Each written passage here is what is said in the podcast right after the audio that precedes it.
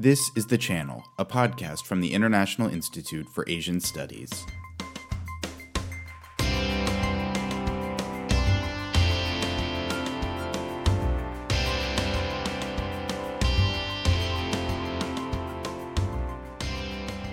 Welcome back to the channel. I'm your host, Benjamin Linder. This is episode 3 of our special mini series on the new River Cities as Method project being developed here at the International Institute for Asian Studies. If you haven't already listened to the first two episodes in the mini series, you might miss some important context, so do go back into your podcast feed and listen to those two before proceeding. In this episode, Satya and I continue our discussion of her work among the riverine community in Brazil our conversation today centers on the idea of mappings or cartographies, which is the second pillar of the River Cities as Method project. If you are currently researching the relationship between cities and rivers, visit ukna.asia. There you'll find more information as well as the recently published call for expressions of interest. By the time this episode gets released, the August 2022 deadline will be fast approaching, so don't wait to get involved. In the meantime, enjoy this third episode of the mini series with Satya Patchineelam.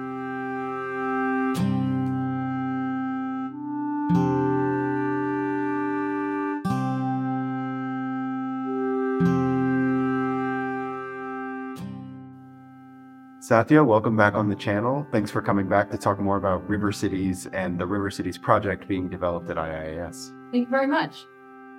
So the th- second theme being highlighted in the River Cities project is mapping or cartographies, which brings up all these questions of space and place and territory and ecology.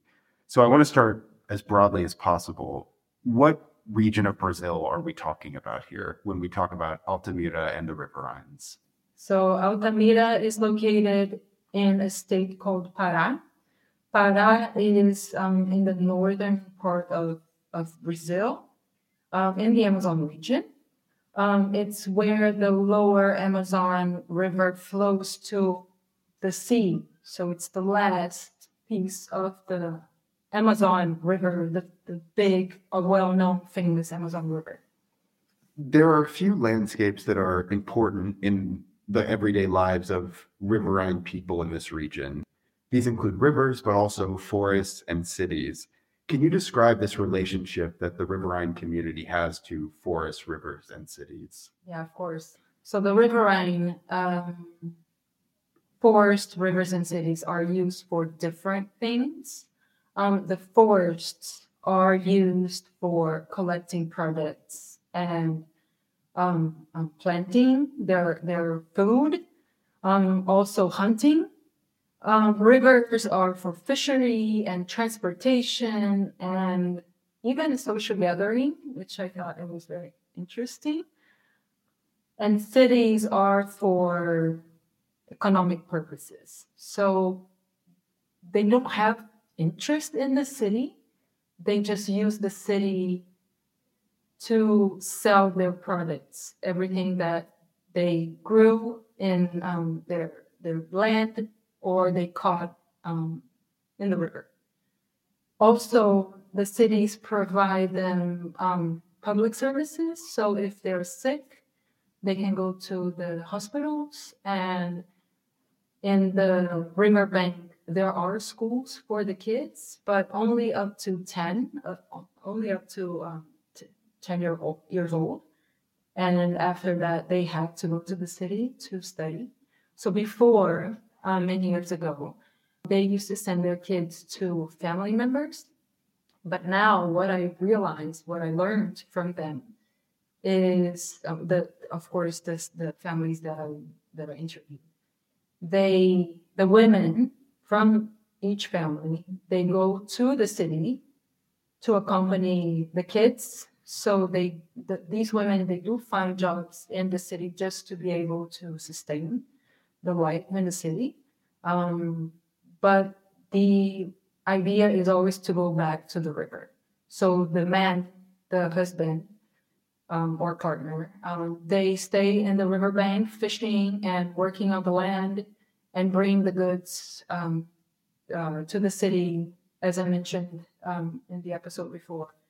um, during the weekend to sell the goods and um, make money and also help the, the women and, and and of course have a little bit of money and buy their things.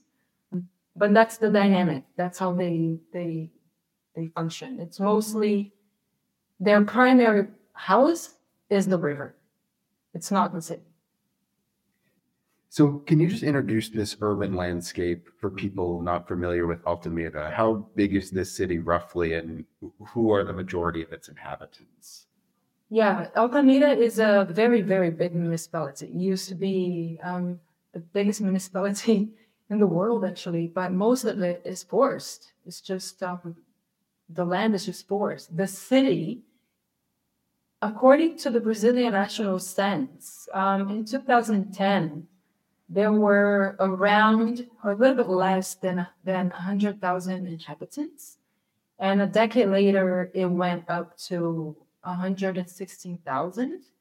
Um, roughly in that city, I have to say, is a mix of a lot of um, people from a lot of places in in the, part of the country.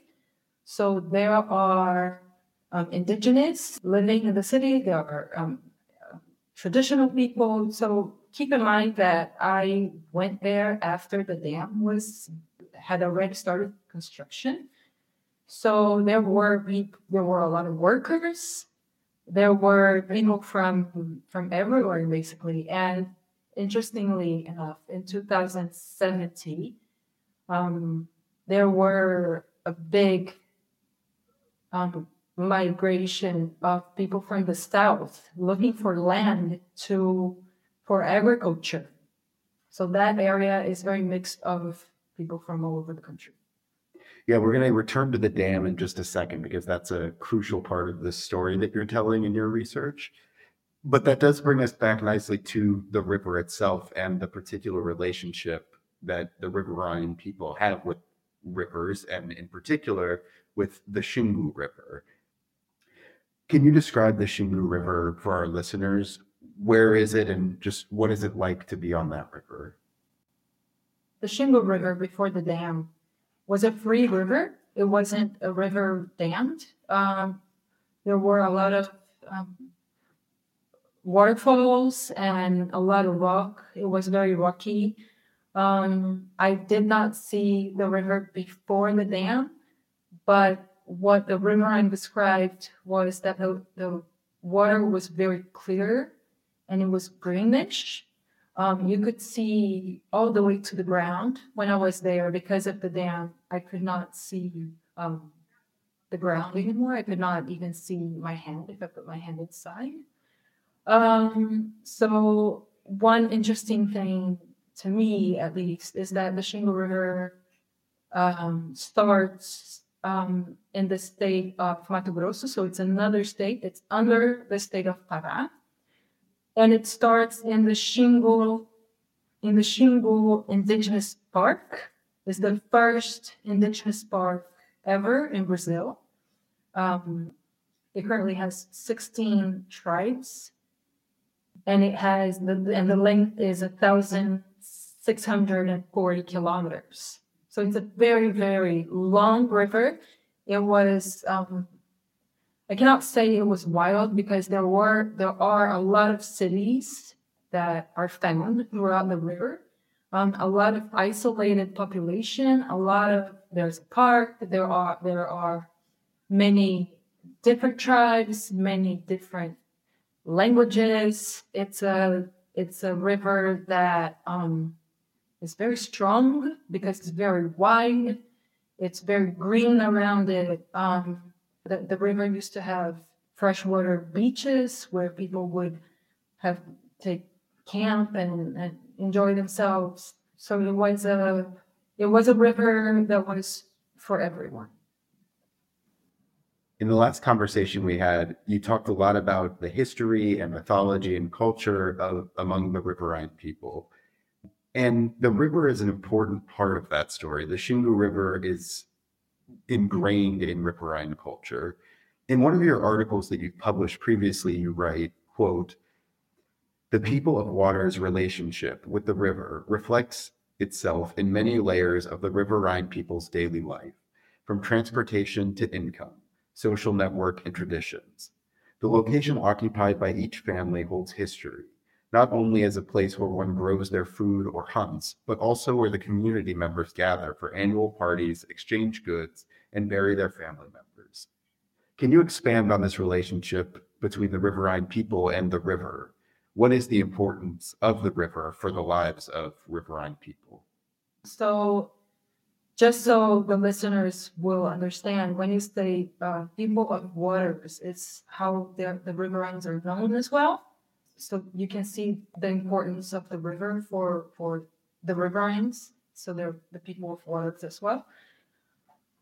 I will try my best to express the importance of the river in their lives, but I don't think I I'll be able to express it, not even attempt, because it's so much more than what I can even imagine.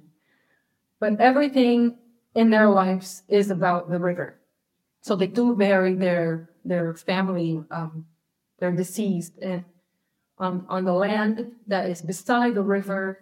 Um, they have the rituals, um, the exchange of goods. Like I said before, everything is caught from the river, on, from the from the nature, for the trading, for the selling. Um, the importance of the river to fertilize the soil and for them to be able to use the soil the next year to plant their, their food. So everything's connected. The trees that feed the, the, the fish that they catch to feed their family. So everything is a, is a circle. And they are inside that circle of life. It does make the stakes of what we're about to talk about much clearer, which is the construction of a major dam in the region, as you say, the, on a river that did not previously have a dam.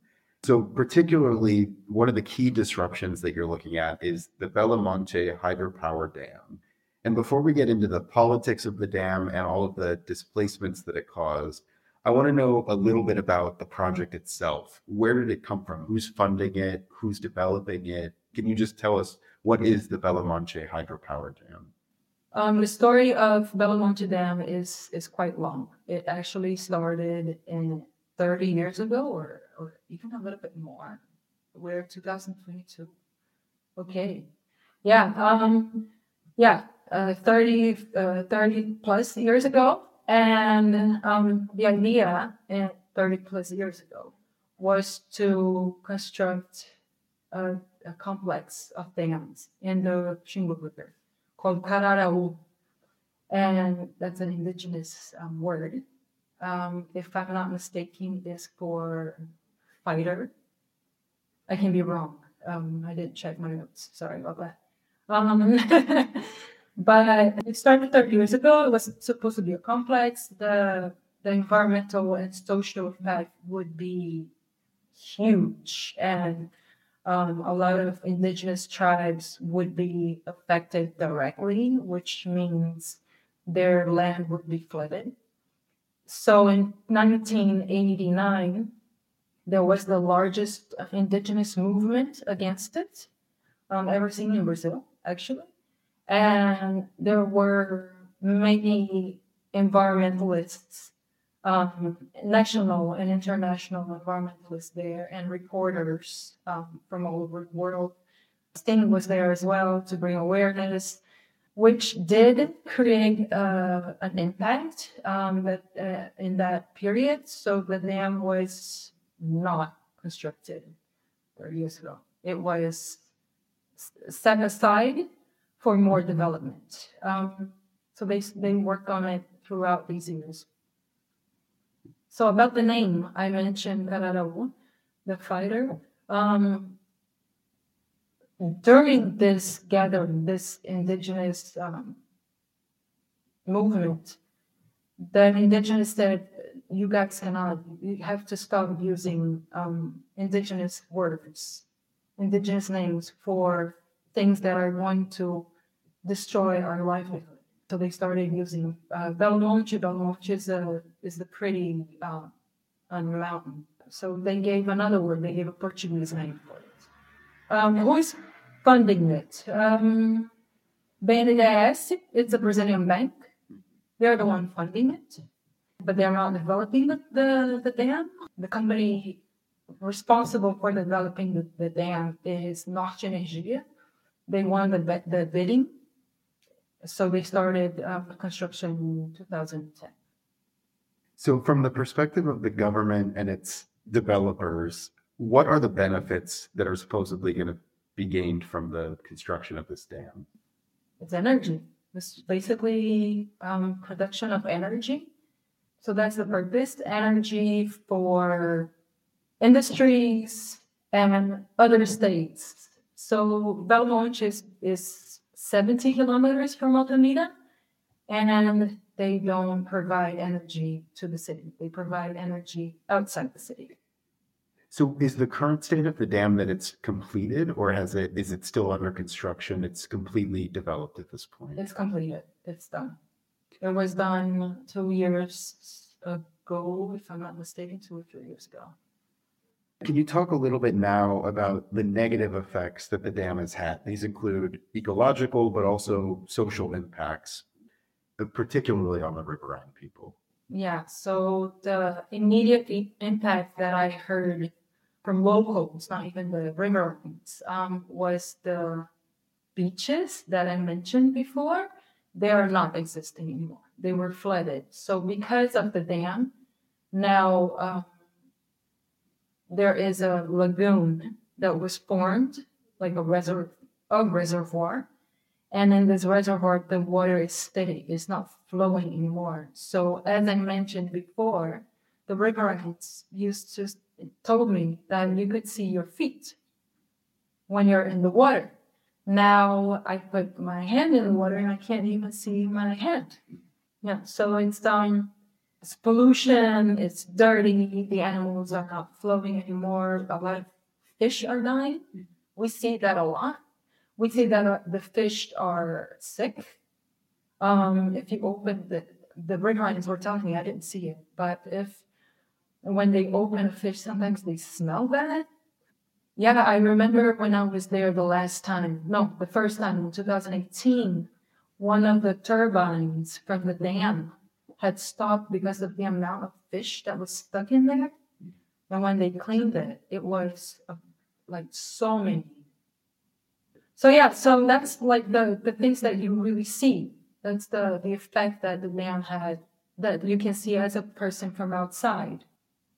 And in terms of the day to day lives of the riverines, would you say that the fishing impact has been the largest on them? You said that there are potentially polluted fish in this now polluted water. Has that been one of the larger impacts for the riverines in terms of their livelihoods? I'd say um, that's what I heard the most because the fish are are sick and there are not enough fish because they're not breeding and they're not going up the rivers that they used to. So the fish naturally they go up the river to for the ovulation for the eggs, right? To lay the eggs. They they know where to go, and that's not happening. That's not natural anymore. There is a system. They did build a system in the dam, but that's not well. That's not natural. So I don't think every fish is gonna know what to do.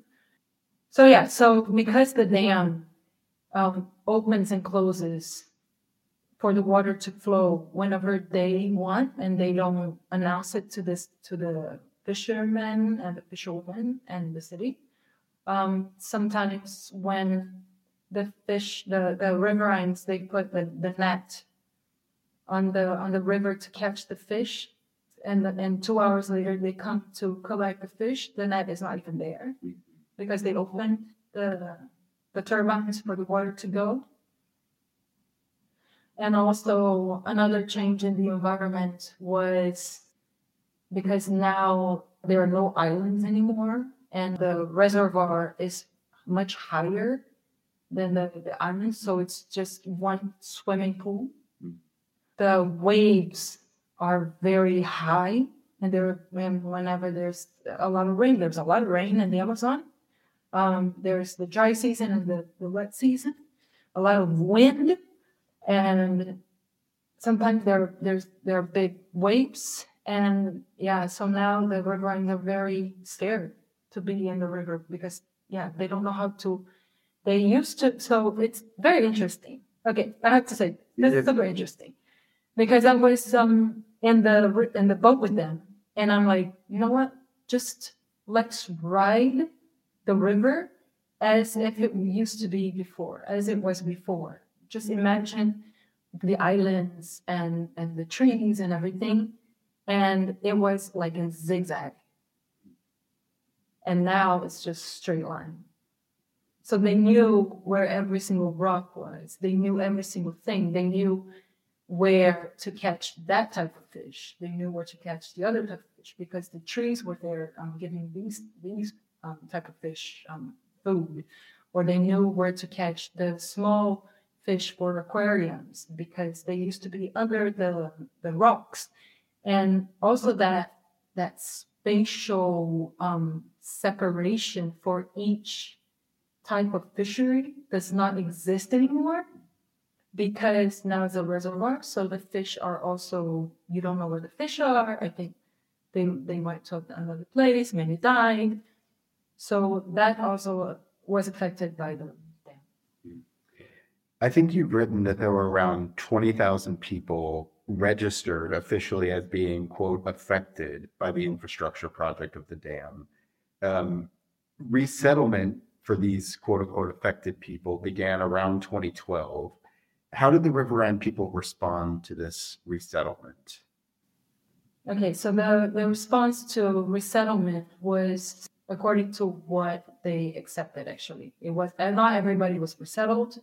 Uh, many people accepted money instead of resettlement because um, that was offered to them and according to the riverines, that were they were very manipulated in the sense that the company enforced them to make decision right away, very fast.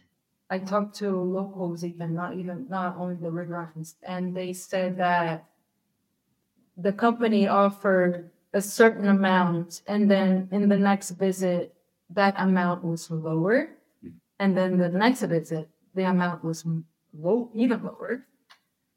So they had to make a, a decision really fast. And some people, there was only 4% that decided to settle. You can understand that the money of compensation is less than constructing a house. So probably that's why they use that method. So the riverines response to resettlement, what is not very positive, some like overall not very positive because of the distance. Let's remember that going to the resettlement units, the, the resettlement sites, they the houses are similar. So they sometimes they used to go to houses that were not theirs because they couldn't identify. And also it's up the hill and the riverine they don't they don't know how to how to drive. They know how to um, pilot a, a, boat. But drive is, is something that they haven't learned. So um, to walk from the river to one of the the collective urban resettlement is around two hours. And can you imagine um, carrying every equipment to fish. That's impossible. And also having money to rent a car or something to take it and come back. It's also important to say that public transportation in Altamira, it, it was really, really bad. And even when I was there in 2018 and 2020, it was, it's not the best. Now there are public buses, before there weren't any. Um, but you cannot put fishing equipment inside a bus because of public bus. So that's also, um, I hope I answered your question. What is the current state of the riverines now? Are, are many of them still living both along the riverbanks and in the city in this kind of dual housing situation? Or what's, what's kind of the general situation of the community today? Because my research is on the resettlement the resettled families, right? I don't know much about the other um, riverines that are that did not go to the resettlement areas. But the ones that accepted a house in the resettlement, some didn't like didn't like the distance, so they sold it and they went somewhere else. But most of them stayed in the in the in these houses and they were able to get a house in the riverbank. But that's um that's something we're going to discuss in the next episode. Yeah, so for listeners following along, the next episode is going to be centering around revitalizations, which is the third anchoring theme of the River Cities project. So please be on the lookout for that. And we hope to see you then. Until then, thank you again, Satya, for having these conversations with us. Thank you so much.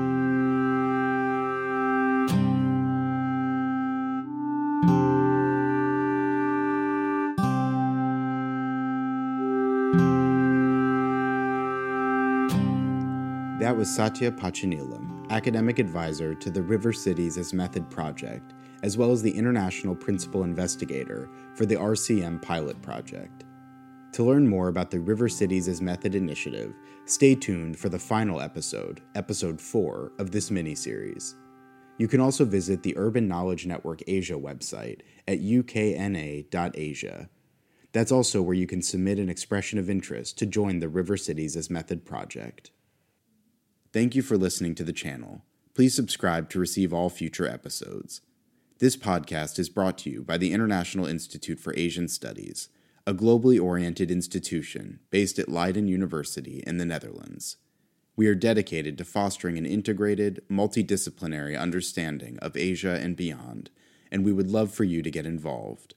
For more information on our conferences, webinars, publications, and fellowship program, please visit iias.asia. That's I I A S dot A S I A. See you next time.